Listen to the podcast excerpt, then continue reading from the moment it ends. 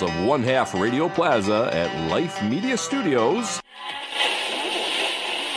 Hello, folks. Welcome back to Real Country Radio. Congratulations, Detroit. You can be thoroughly ashamed of yourself. The homicide tool has reached a nice even 750. Details on the latest leveling from Police Sergeant.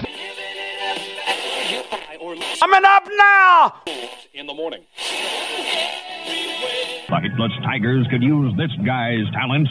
He picked up his genuine Willie Mays Powerized Lightning Strike Louisville Slugger baseball bat, proceeded to hit a thousand on the woman's head. Pull you up a chair and listen to this.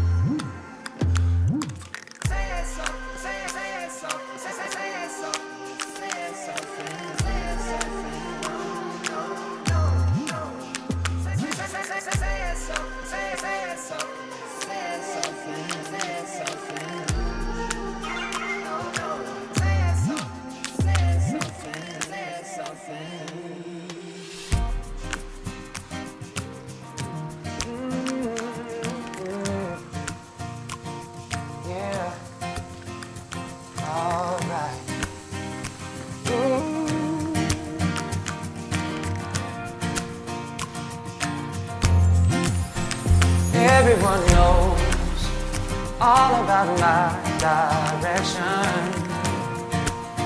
And in my heart somewhere, I don't go there. Still I don't go there.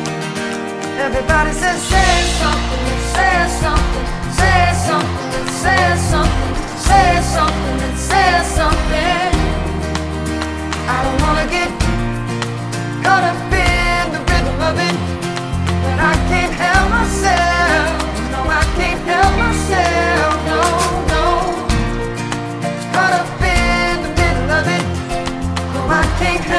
No, I can't help myself. No, no, no. Caught up in the rhythm of it. Maybe I'm looking for something I can't have. Maybe I'm looking for something I can't have. Everyone knows all about my transgression. Still in my heart somewhere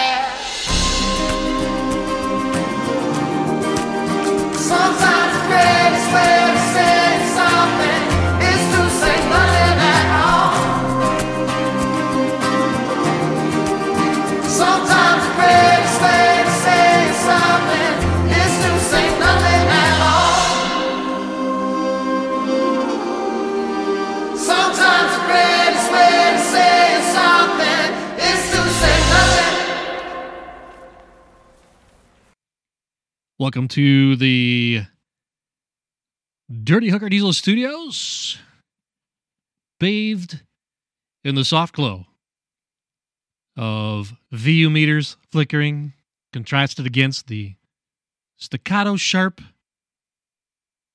blinking away of multiple LED lights. I am Charles Post, another sidetracked episode ready to kick off for you here on Friday night. Going to have a, some random potpourri stuff to hit you with to start. Uh, first and foremost, been watching a lot of uh, various vlogs and stuff on YouTube, and uh, point of th- something I just got to I got to point. It's like fingernails on a chalkboard. I see so many, and all of you do it, and I don't know if this is just you copying each other or what. Every single one of you starts every single one of your videos with a catchphrase, something like welcome back, which we're kind of guilty of here, and I'm trying to stop that one. Or my all time favorite, the spread hands. What's up, guys? Uh, get it, say something original. You have a platform and make it memorable, make it yours. Do something just a little bit different. That's my insider baseball critique for tonight. Okay, uh, some of the other random stuff. Uh, been asked several times. Yes, Screaming Demon is back with the Van Dorpy family uh, in Charlotte, Michigan. Yes, we do anticipate it being out on the track here in 2020. That's as much as we know at this point. I do believe it is at the Good Doctor's place. Uh, Max Simpson getting looked after as it always used to. Next uh, thing that popped up on our radar, I see there. It's not confirmed yet, but for the Great Lakes Big Rig Challenge, uh, up at Onaway Speedway coming in mid May. They're going to have a Jumbotron this year, so it enhances the experience there and, and just a little bit more going on and uh, some some additional piece to uh, the action there. Always a good time if you get a chance to go up there and you're a semi truck nut. You really need to go and check that show out. Open that uh, will. I'll be back in one capacity or another, whether it's on mic or whatever, but I'll be up there. Uh, last little bit of rando stuff. Um, our buddy Ed Shoebridge, he had an extensive magazine collection. Not that kind of magazine. Stop it. Uh, about four boxes worth of different stuff, different titles. Uh, Red Power, Hook Magazine, The Puller, uh, Full Pull magazines are in there. At least one year of the Pro Pulling magazine is in there. Um, some yearbooks and stuff. I I took the time. I took one day here a couple weeks ago and separated them all so that they're at least in order by issue. Um, not a, some of the titles we don't have a whole lot, but some we've got tons. Like the hook, we've got probably eighty percent of the issues from 2000 to the present day. Uh, same for the puller, probably 80 85 percent of of all the issues of the puller magazine from about 2000 to today. Same for the hook um, and and Red Power. Um, a lot, a lot of these. So what we're gonna do, we're gonna we're gonna split them up into by title, and we're gonna do kind of a a giveaway. Well, it's gonna be a giveaway. We're, we're gonna this will be all on my nickel to get them to you, and we're gonna go by title. I'll uh, go through them one more time and, and itemize exactly what's there, so you know what you're getting, and then we will do some sort of a don't want to say a contest, but uh, I'm going to have you guys write to me, uh, shoot me an email telling me why you deserve to have this particular set of magazines, and then we'll pick one and and get it on the road to you. So stay tuned to this show for that, and also website, Facebook page. Once I get it all collated and together and get it ready to go, um, we'll we'll shoot that out and, and have some more detail on that. So, uh, going to take a short break right here and then we're going to get into uh, the meat and potatoes of what I sort of teased to you all week long. Stay tuned. Dirty Hooker Diesel is your full size diesel performance specialist in Harbor Beach. We're Michigan's final authority on anything performance and replacement related. Specializing in diesel performance parts and accessories for Duramax, Cummins, and Powerstroke diesel engines. From custom built transmissions and engines to CP3 pumps and injectors. Check them out at dirtyhookerdiesel.com. Hi, this is Tony Burkett, owner of Dirty Hooker Diesel. We are a full service repair facility that can handle any task from stock to modified, big or small, so give us a call. 989 479 0444. Dirty Hooker Diesel, the final authority on everything performance and replacement. All right. Down to business. Um, I never quite finished my thoughts on the NTPA discussion that Cortland and I had on this program it's almost two weeks ago now. Uh, I wanted to get back into that as we speak, as I record this tonight. Uh, the Winter Nationals down in Cloverdale are they've been underway for approximately 20 minutes, and I don't expect a lot to come out of there. No real clarity to be gathered. Uh, mainly, the only thing I expect to come out of there is going to be good feelings and good vibes, and and that's fine. You know, nothing heals a situation like going polling with some good people and good classes, and they and they have that there. It'll be a good show. I'm excited to see what uh, the results are and and how people finish. No, I, I'm not watching it uh, on the live stream. Um, too much to do t- tonight and tomorrow. I wanted to get this in for you, but uh, that's I, I never really. This is kind of revising and extending my remarks. It's the politician in me uh, speaking there about this th- this piece on NTPA with everything that's been happening. I, I just there, there's a certain feeling that I have as an outsider about the whole situation, and I it's not it can't be willful obstinacy because they're just wait they're too quiet. Okay, there's there's literally it's radio silence. There's nothing being said other than just some occasional random belligerence, which we'll get to in a minute. Um, it it just it feels much more like involuntary negligence, and, and what do I mean? It's just I feel like the attention is somewhere else right now, and I don't know where. Um, I know they've lost some important staff in the last couple of months, and I'm sure they're busy trying to backfill those positions. And, and while they don't have the positions filled, it means overload for the people that are there. Do more with less. I understand how that all works. I get it. It just uh, it just seems though that in the meantime that nobody's minding the store, so to speak.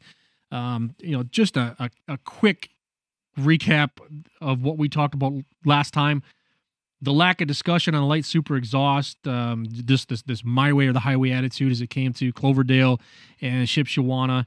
Um, it- we're gonna, I think we're. I'm gonna get back to that one here in a minute. Um, actually, you know what? No, I'm gonna. Yeah, I am gonna get. I'll get back to that one in a minute. Let's save that one. Uh, no attention to the states. It seems like. Um, never mind that that that shield logo. Half half those stars the representative state that that star stood for, there they went bye bye long, long time ago. Um, uh, you know that that whole scenario flew the coop a long time ago. The Galot deal just getting fumbled, and we got more on that coming here in in a minute.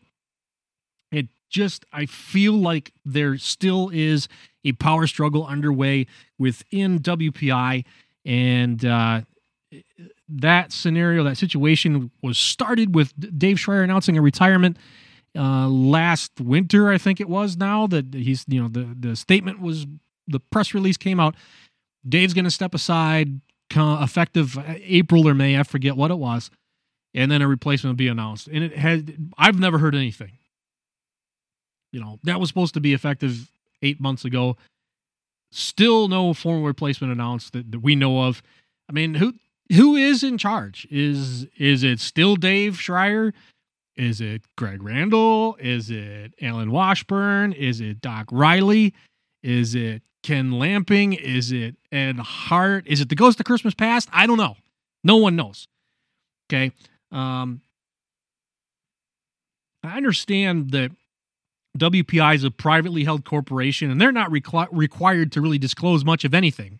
That's how a privately held corporation works. You don't have you don't have to do these quarterly calls and all this stuff. You, you don't have to. It's part of the deal.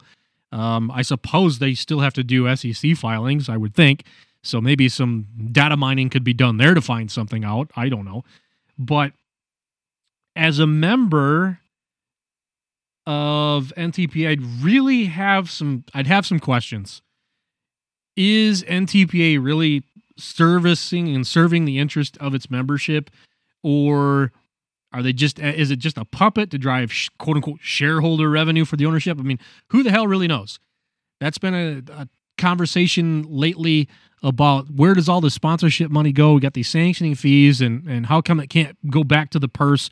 Why can't it be a payout a la PPL? I don't know these answers.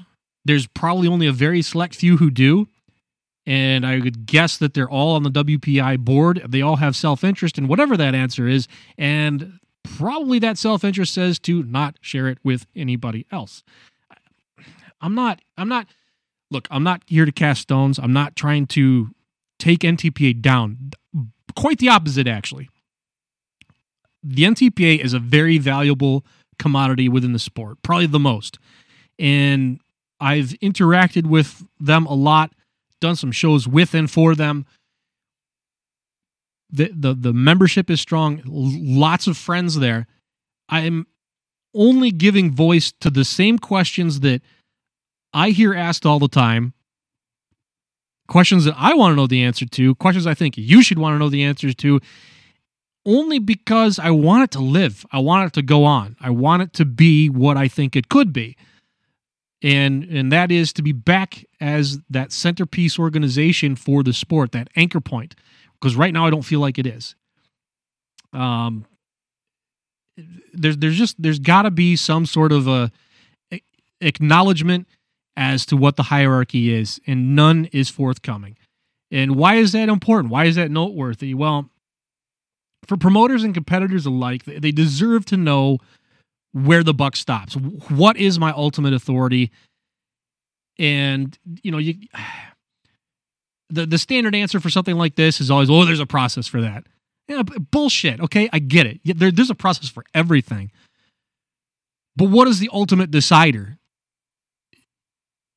at least when when when Dave Schreier was, and for all we know still is, majority shareholder of WPI, you knew when it came to an ultimate decision on something, for better or for worse, the buck was going to stop with him. You knew where you had to get to if all the other steps in so-called process didn't get you the resolution you wanted or your appeals process to layer another process on top of process. You knew where you had to get to ultimately for a final say. And right now, who the hell knows? Uh, we, we don't know who is driving this bus. And you don't necessarily, I don't think, have that sort of confusion with groups like Outlaws or PPL. It's just plain simple. You know where you got to go and who you got to get to to find out really what's going on. And NTPA has always been seemingly cloaked in mystery at that point. Yeah, you knew you had to get to Dave, but as far as beyond that, you know, there was never Dave was the boss, but it was from behind a curtain, so to speak. There were there was no State of the Union equivalency for NTPA. There was never, yeah, they had the annual banquet and that, but you never really heard from the Chiefs, hey, th- look, this is our vision. This is where we think it's going. This is where we want it to go. And now it's up to NTPA or whoever else to sort of, I guess, formulate the the process for how, how we're going to accomplish it. Or you as a membership, you know, maybe and maybe that's that's some of the give and take. You get the membership of the NTPA who wants certain things, and then WPI who should have this vision for the sport overall without the self interest that the membership is going to have. Because I don't care how altruistic you say you are as a puller, you're never that altruistic. You're not. Be honest with yourself. You're not. It's just a matter of having some sort of transparency and clarity about where all this sort of stuff is going to go and where it's headed. And right now, we just do not have that. So, I'm only asking these questions and then saying, look, it seems like seems like an empty store, but the lights are on and the sign says open. It's it's kind of kind of spooky right now. I don't know. I don't know who's standing behind the cash register, and I don't know who's stocking the shelves because they're starting to look a little empty. I mentioned that random belligerence thing about the the, the alcohol uh, pipe deal. Uh, you remember that? I'm not going to go through the whole thing again right now, but um, preliminarily, I have been. I know that come Shipshewana in whatever it's going to be, six eight weeks. It's going to be two sessions of light super stocks. How do you like that? No smoke tube. Oh, the promoters wanted it. Well, yeah. Take that for what it's worth. There's not going to be smoke tubes on light supers in Shipshe. So. Anyway, uh, I'm going to take another quick break right here because we got to help pay the bills for what we do. And I'll be back in just a moment. Hey, everybody, I want to talk to you about the number one shop in northern Michigan, Prime Diesel and Automotive, Petoskey, Michigan. Walton Tracy Sheeman, they've got a very good thing going on the side of US 31 North there in Petoskey. Everything you need to uh, work on both your diesel or uh, anything automotive, they're able to handle it. Top flight staff, experienced mechanics and technicians on staff ready to help you. And coming soon, a brand new website where they're going to offer the latest, greatest products to keep not only your diesel truck but your car or whatever it takes to keep you going down the road. They're uh, they're very experienced not only in the repair side but performance as well. Experienced pullers and also a new drag truck too. Go check them out. Prime Diesel and Automotive. Get hold of them 231 881 9599 and look for the new website coming soon. Can't wait to share it with you. Next up, want to get onto the Galatno Bull Pull coming up in North Carolina. We touched on that in the last program as well, and a lot more details have come out and back and forth on the message boards and Facebook and here, there, and everywhere. And Dana Strickland, particularly, has really been fronting most of this contact, and, and I got to say, she has been exceptionally professional about it all, way past the point where I would have just started telling people where to stick it. Much as much as you can't do that. Um, there's, I tell you, there's been there's been some arrows slung at this deal, but I got to say, you know, for the back of the envelope mathematicians out there, you guys who all think you're the smartest guy in the room, and you sit down and you look at the payout and you look at the entry fee and that they're going to charge for electrical hookups and charge the fans for entry, and you start totaling stuff up and you think, oh, Galot's going to pocket all this money for this show. Do any of you own a business do any of you even own a home? Because clearly you have no idea what the hell you're talking about. The math, the math you're citing doesn't even add up to a net profit for them in the first place. They're having to kick money in to still cover the purse.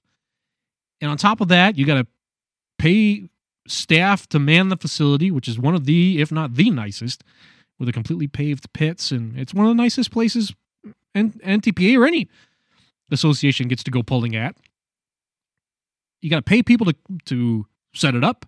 You got to pay people to work the event and staff the event while it's going on. You got to pay people to, people to clean up after your dirty asses are done watching it because you're going to leave your shit all over the stands. You just are. So every show goes, every fair. I don't care. Why? Because I'm an asshole because I'm saying it? You do. You got to pay insurance on the property. You got to pay property taxes on the property. You got to pay for your utility bills uh, amortize whatever equipment is owned by the facility, rent the sleds. Um, I'm sure I'm forgetting several things here that adds up really, really quick to where they need to and did get sponsorship to help cover some of the expense. And if when the whole weekend's over, if they're lucky, especially being uh, the first time to do it this way, be lucky to turn a profit on the deal. Um, I wish him luck. I, th- I think it's awesome. I I give him balls and for trying it. You know, props for having the balls to try this and, and see see if it can, can work. Um, they've recently just announced in the last couple of days bonus money for top three finishes on Friday. The total payouts that have been announced are for aggregate distance across both days, Friday and Saturday. Whoever goes farthest across both days is who's going to take home the money. And I've done things similar to that with jackpot classes in an antique setting, that is fun. Uh, they did announce who the three announcers are going to be: Greg Fox, Miles, and I I think Dan Mayer. I'm not sure. Anyway, Miles Krieger, and I forget who the third is. Uh, come Saturday night, if provided they've got the data in front of them of what everybody did on Friday, that's going to be exciting. It's going to be fun.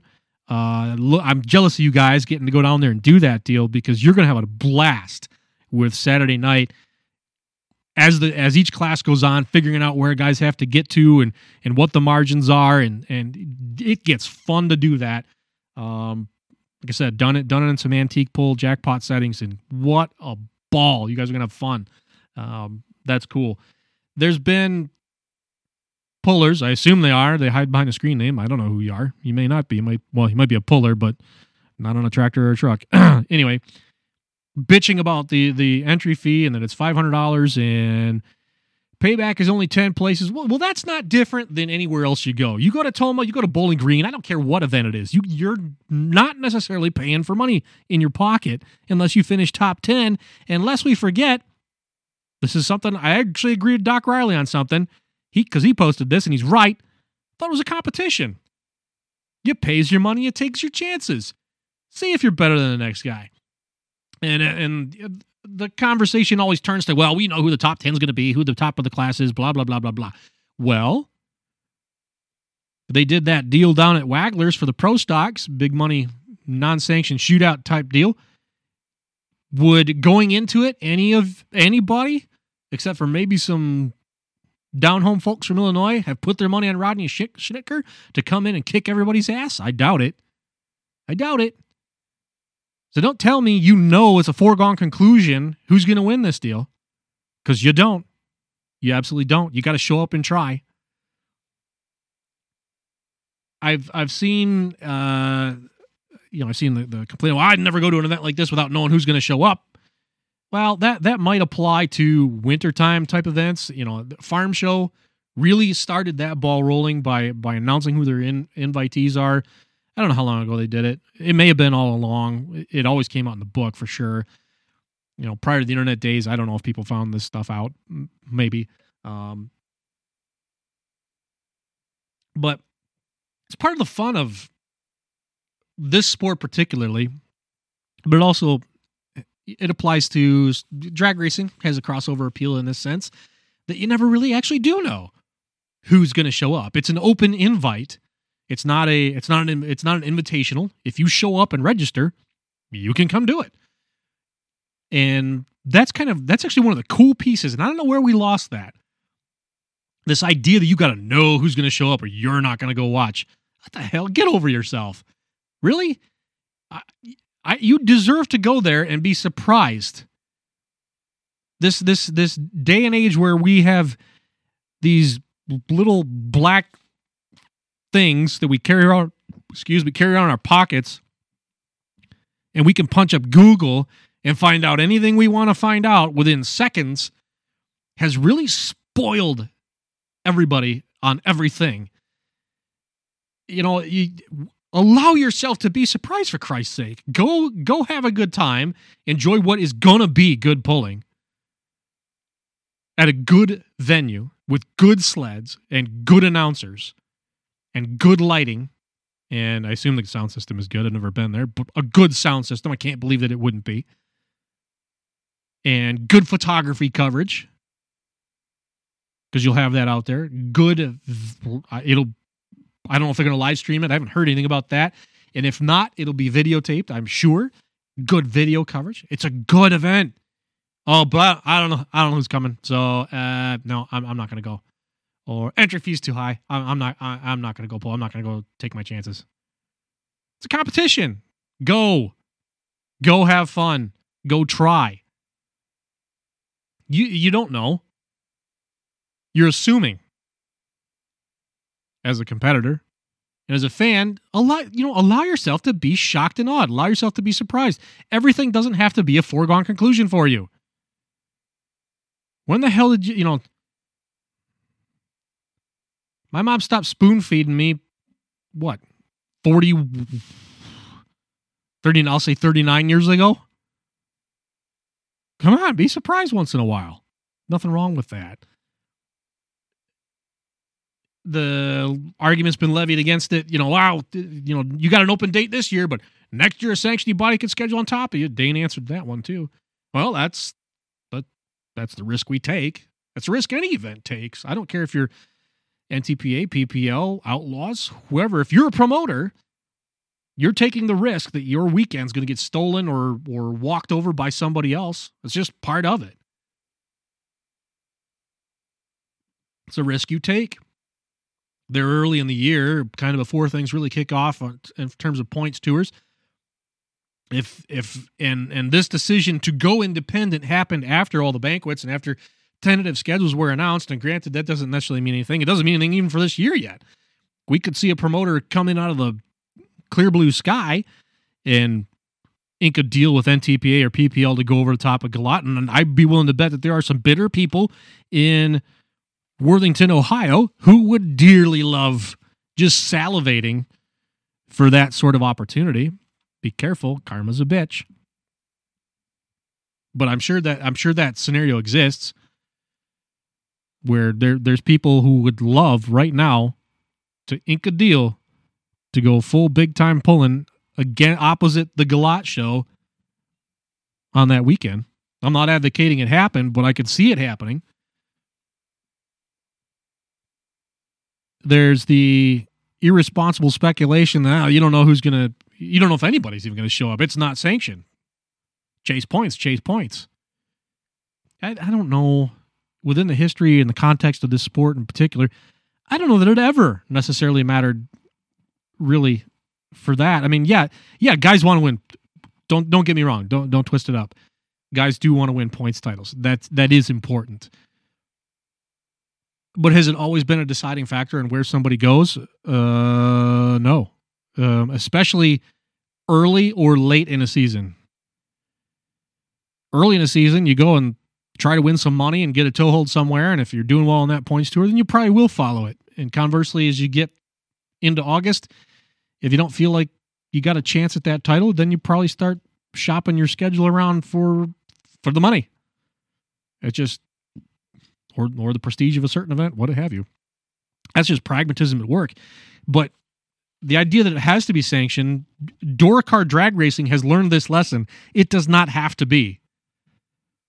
Something like this could work. And indeed, I think that we may be on a path now, and and Galot's going to be the trailblazers for this, where truck and tractor pulling maybe goes down a road of big time non sanctioned events. Actually, they're really not the trailblazer for this. They are in the sense that it's outdoors, but they're not the trailblazer for a non sanctioned deal. Shows like like Gordyville and the Farm Machinery Show itself have been non never sanctioned type deals where you try to bring in across all sanctuary bodies, you try to get pullers. You don't try to get a name. You try to get pullers. You try to get competitors to show up. And it works for the door car drag guys. I mean, events like the Streetcar Super Nationals and Lights Out, No Mercy, the World Series of Drag Racing, Sweet 16.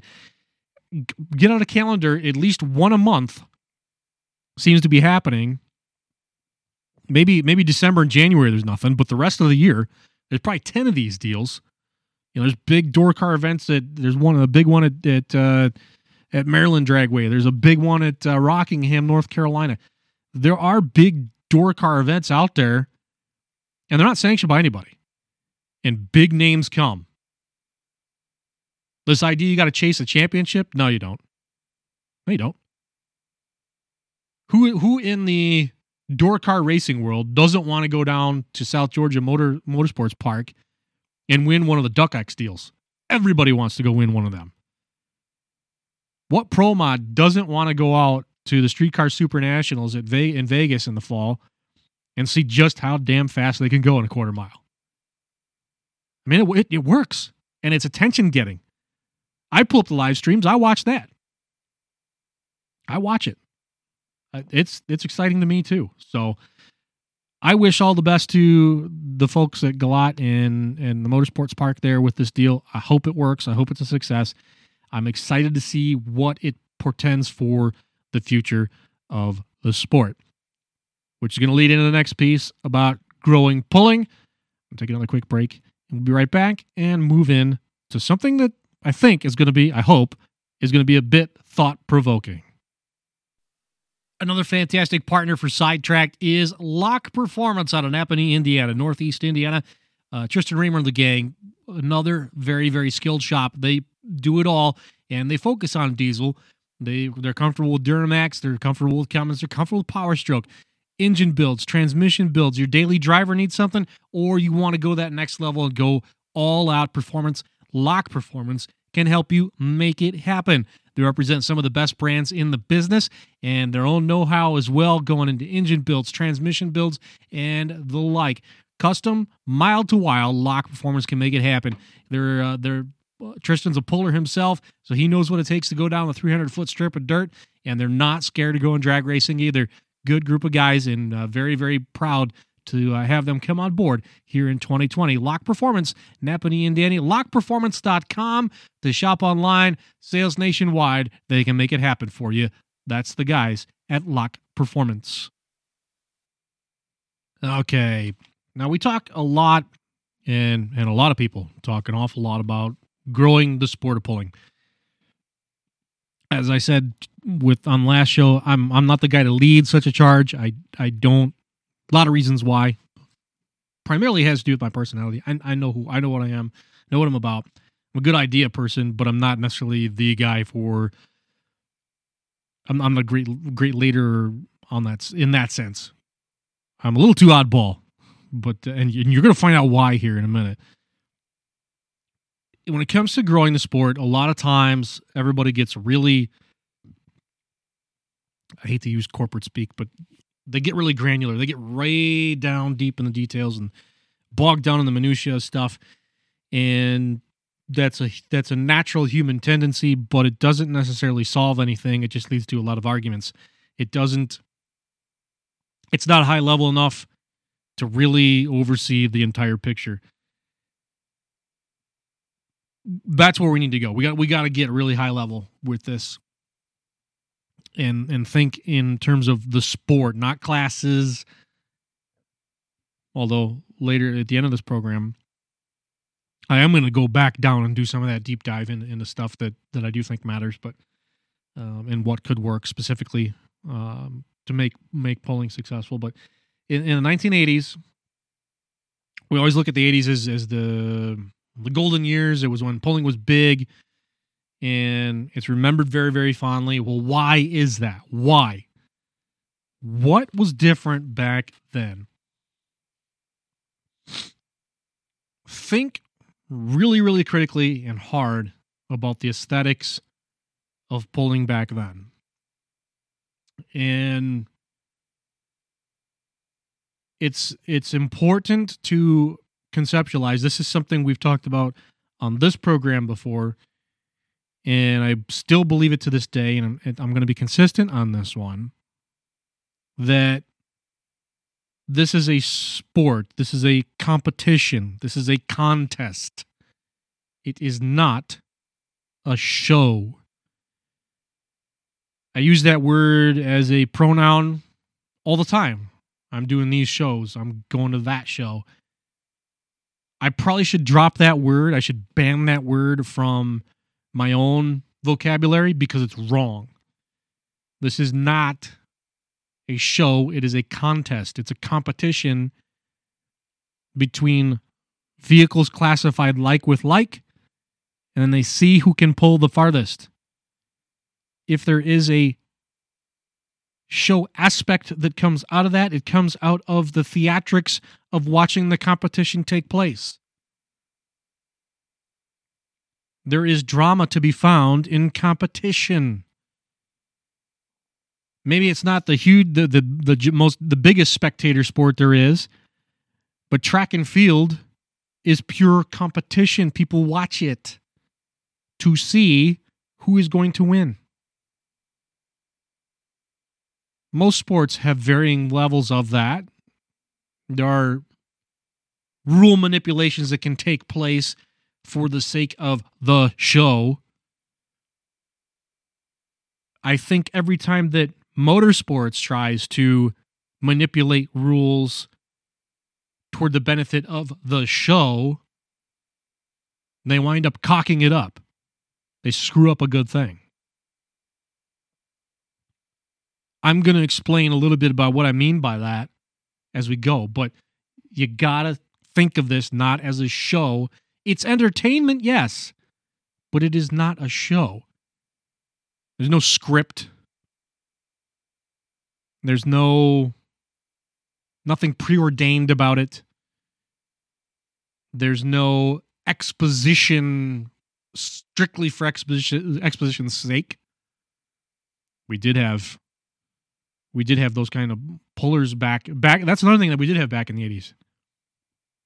We did have exhibition vehicles that would fill in here and there for for the entertainment pure entertainment piece, pure theatric.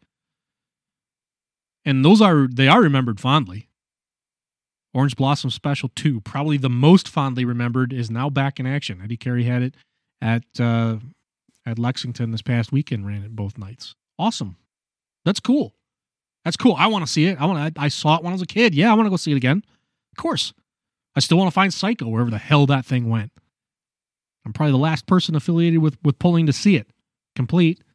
And shame on me, I didn't buy the damn thing when I had the chance. It was sitting there. I, the only thing that stopped me at the time, side sidetracked. The thing that stopped me at the time, I was just out of college, finding my way in the professional world. Really didn't have a place to put it. Um, probably didn't have the budget to finish it.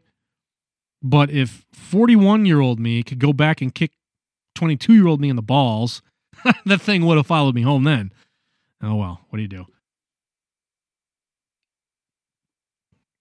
Anyway, it's a competition, it's not a show.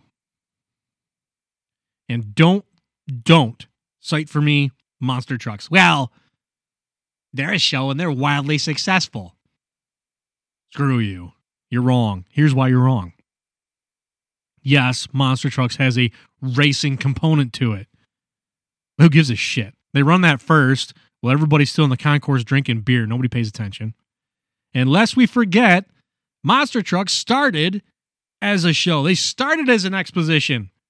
They never started as a racing series that evolved into a show. They were always a show.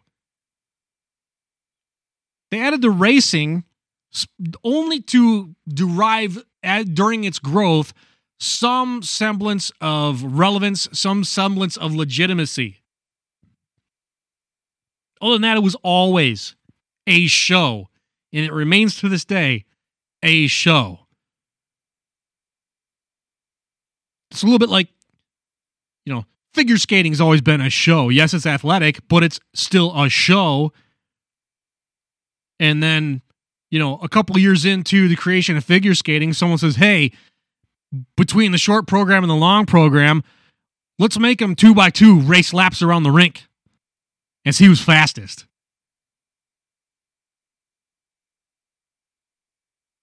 try to lend some legitimacy as a sport to it.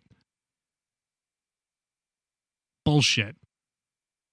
They didn't do that with figure skating. They tried to do it. They did do it with monster trucks because you know, they, they got an engine. Well, they will say figure skaters are capable of wrecking just as hard as a monster truck is. You ever see one of them crash out of a triple toe loop or whatever? yard sale, man. Stuff goes everywhere. Yes, I've watched figure skating. So what? named Brian Hamilton did uh he did a special I think on CBC is like 25 years ago. They he did a special not where he would figure skate in a rink. It was all like set pieces and he acted things and one that stuck in my mind was he did the whole singing in the rain Fred Astaire deal on skates on a set where the street and the sidewalk were ice and the set had rain falling out real rain. This wasn't none of the CGI bullshit. It was raining in the studio to make to do shoot. The, it was it was cool as hell. If you can find it on YouTube, let me know. Yeah, I yeah, I watch I've watched figure skating. Get over it. I'm not just some beer swilling hillbilly, whatever you guys think I am. A lot going on between these years. Uh, no, actually, there isn't. There's there's not a lot. No one likes no one likes to play Trivial Pursuit with me. I, I I'm full of useless ass knowledge. Anyway, pulling is a competition. It is not a show. Okay. And today, all we hear is race. Race tractor, race, go fast. Crowd wants more speed. We hear that all the time. The, the crowd loves us speed. They want smoke and noise and tractors going 100 miles an hour. Uh, do they? Do they? It's exciting to watch at first. I will- I will give you that. Watching 45,000 pounds, whatever, get accelerated to 35 miles an hour and stop again in 330 feet. Yeah, there there's there is a certain spectacle to that. There is. But race sled behavior has also bred homogeneity of the spectacle. What do I mean by that? Well, for one, it's boring. It's like white bread. It's boring as shit. Here's why. Tractor leaves the line up to 30 miles an hour. Chirps the Charger 302. Next guy winds it up 30 miles an hour 301. Next guy winds it up dead 306. Next guy winds it up 299. Next guy winds it up 304. Next guy winds it up 305. Next guy winds it up 301 and a half. Next guy winds it up 307.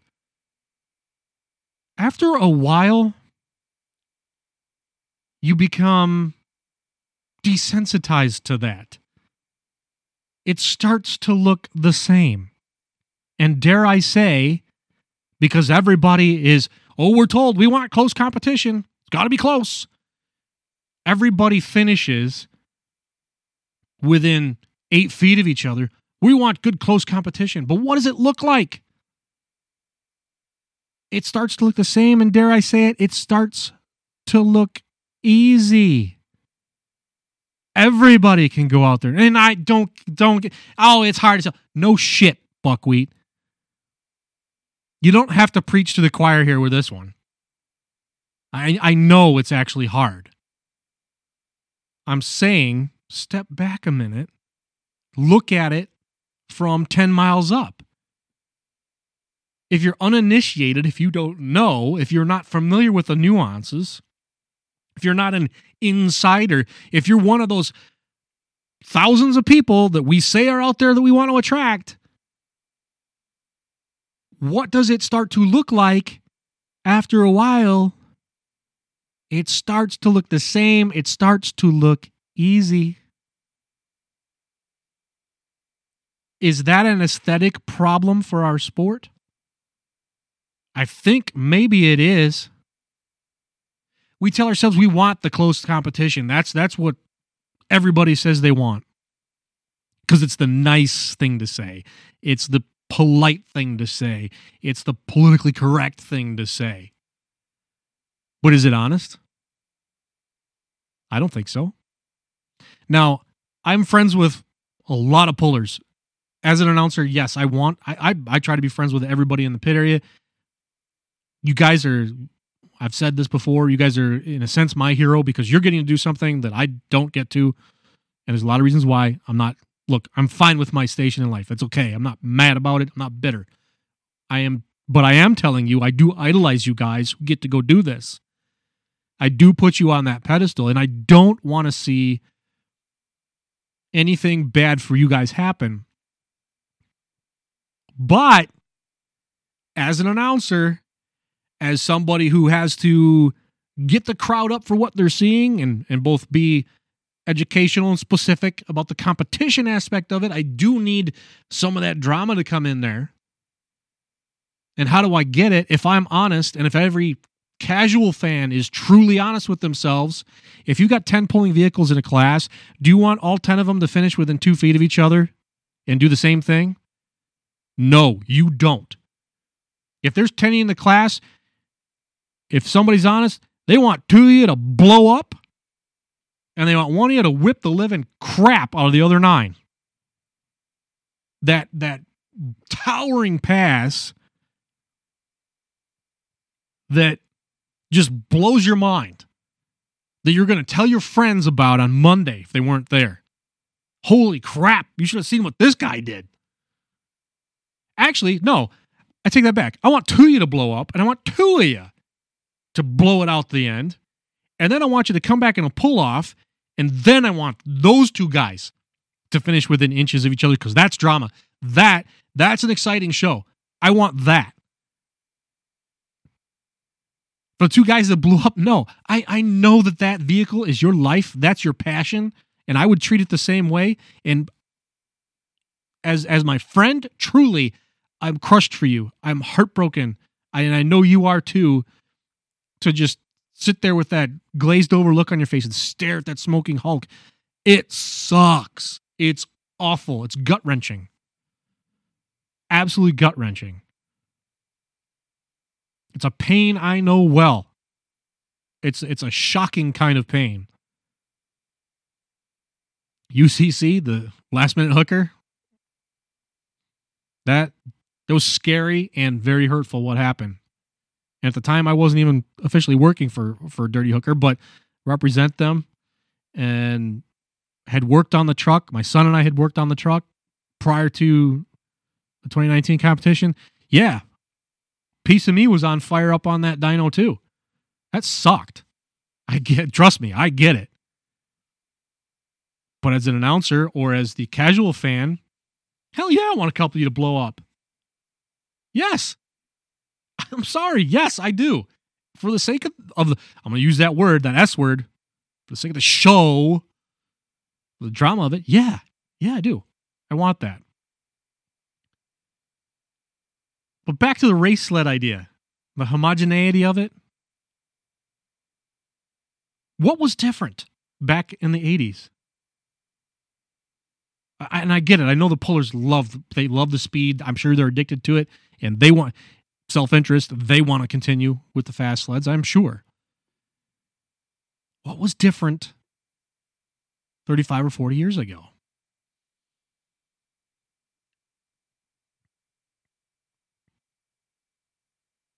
It it if you saw if you go to a drag race today and you see uh, a Promod or a, or an alcohol funny car or a top alcohol dragster, same engine in essence is what's on a modified tractor. The first time you go see a modified, it's if it's going to be mind blowing for you. But again, we're going to get to that point where with the race sleds and the homogeneity of it all, where everybody kind of does the same thing within a class, where you suddenly you start to gradually become desensitized to the proceedings of the class. Old sleds weren't like that. Yes, they were heavy. No things didn't move fast. But, but, what came with that? Pull up some mid 80s footage. It looked hard. It looked hard. Modern tractor pulling doesn't look hard. Old tractor pulling looks hard.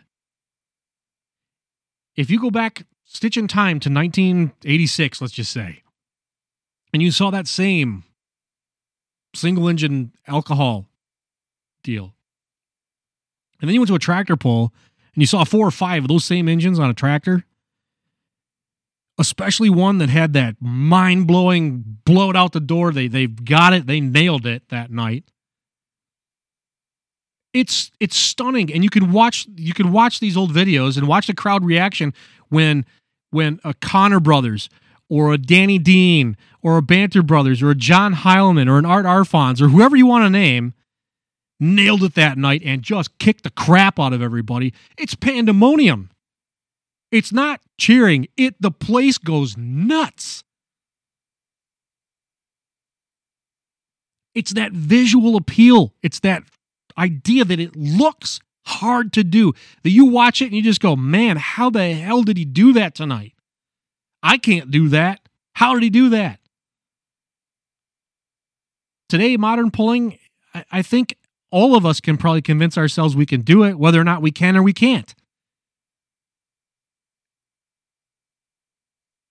There is a big aesthetic problem as I see it with the sport of pulling. And there is with other forms of this isn't this is not a, a problem unique to, to tractor pulling. Formula One racing. Go back to the 60s and 70s. They used to race on those those bias ply tires and didn't have a ton of aero on the cars. They had some, they had wings, but it, it, not a ton of aero like today. And the cars are sliding around, the driver's sawing at the wheel, but they're in control the whole time. It was a it was competition. It was pure in the sense that it was a contest, man versus man and machine versus machine. But there was a theatrical drama to it this holy shit they're on the ragged edge and controlling that thing. I I can't do that. You watch a modern Formula 1 race today where they go around because there's so much aero that they're on rails. And yes, it's fast, and yes, they have lightning quick reflexes. But once you become desensitized to the speed, it starts to look easy. NASCAR, same thing. 60s, 70s, 80s, they raced on the bias ply tire and the cars are sliding around and pulling slide jobs on each other. And the driver's in control the whole most of the time, probably 90% of the time. They didn't have all the aero on the cars and they just they dancing and and it looks difficult. You go, holy, I'd be scared shitless. I could not get I couldn't go out there and do that. Today, all this aero on the cars and radial tires, and they just go around circles, play follow the leader. Yes, I know it's hard. In reality, yes, it is hard. But it looks easy. It looks easy. That's the problem. And I don't know I don't know how you change it. I don't know how you how you how you do anything. That's the old way. Radial tires are here to stay in racing. They're coming to pulling. They're making their way in the smaller tire classes already. They're, it's coming. Race sleds are all already built, and and it would take a phenomenally powerful, influential, dictatorial director of a series who would mandate these heavier sleds to start with, and then offer enough money to induce the pullers to actually come and try the damn thing to make it happen today. It, it's not going to happen. I, I realize that. I recognize that. But I need people to consider the aesthetics of the sport. How do we make it look hard again so that the curiosity is piqued as to how we're pulling this off with this machinery? That's the piece that's missing today. And, you know, for all the for all that major motorsports has gone a certain way, I will tell you there is, and I looked at door car drag racing one more time to prove that an idea like this works. There's probably a bunch of you that have no idea who the hell runs professional NHRA drag racing. You, you probably couldn't name 10 nitro drivers if your life depended on it across both classes. But I bet you know a bunch of people who do no prep drag racing. I bet you watch Street Outlaws. Why? Because it looks hard. The track isn't prepped. You got to take power out. You got to drive the thing, doing pedal jobs. It looks hard. It looks hard. Dirt racing is having a resurgence. It seems. I'm not in. I'm not in that world. I'm, I don't have my finger quite on the pulse, but it sure, to an outsider, feels like it. Why? Because dirt modifieds, dirt late models, midgets, Silver Crown, World of Outlaws, going around on those bull rings and sliding all over the damn place. It looks hard. In addition to the lightning reflexes, it looks hard. I don't, I couldn't do it. I don't think. I don't, I'm not about to be the next Tim Richmond. I'm not about to never be a driver and then go sit in a sprint car and then instantly um, I'm hauling ass. I, I don't think so. I don't think so. So so what what happens? You know, how do we what's something we could do? Where where can we look? We've talked a lot about and railed against the fractionalization that has taken place in this sport. We just, you know, if we if we're not happy with our chosen class, then we want to splinter off and start a new one and try to get a new rule book started, and it just devolves and devolves and devolves and devolves. And we're at the point now where I honestly, even w- without a rule book, I couldn't tell you what the hell a super pro hot, too hot to twice on Sunday farm. I don't know. I don't. I altered five. What the hell? I don't know what any of that is. I have no idea. None. Couldn't tell you. And I consider myself an insider sport. I don't know what that shit is. And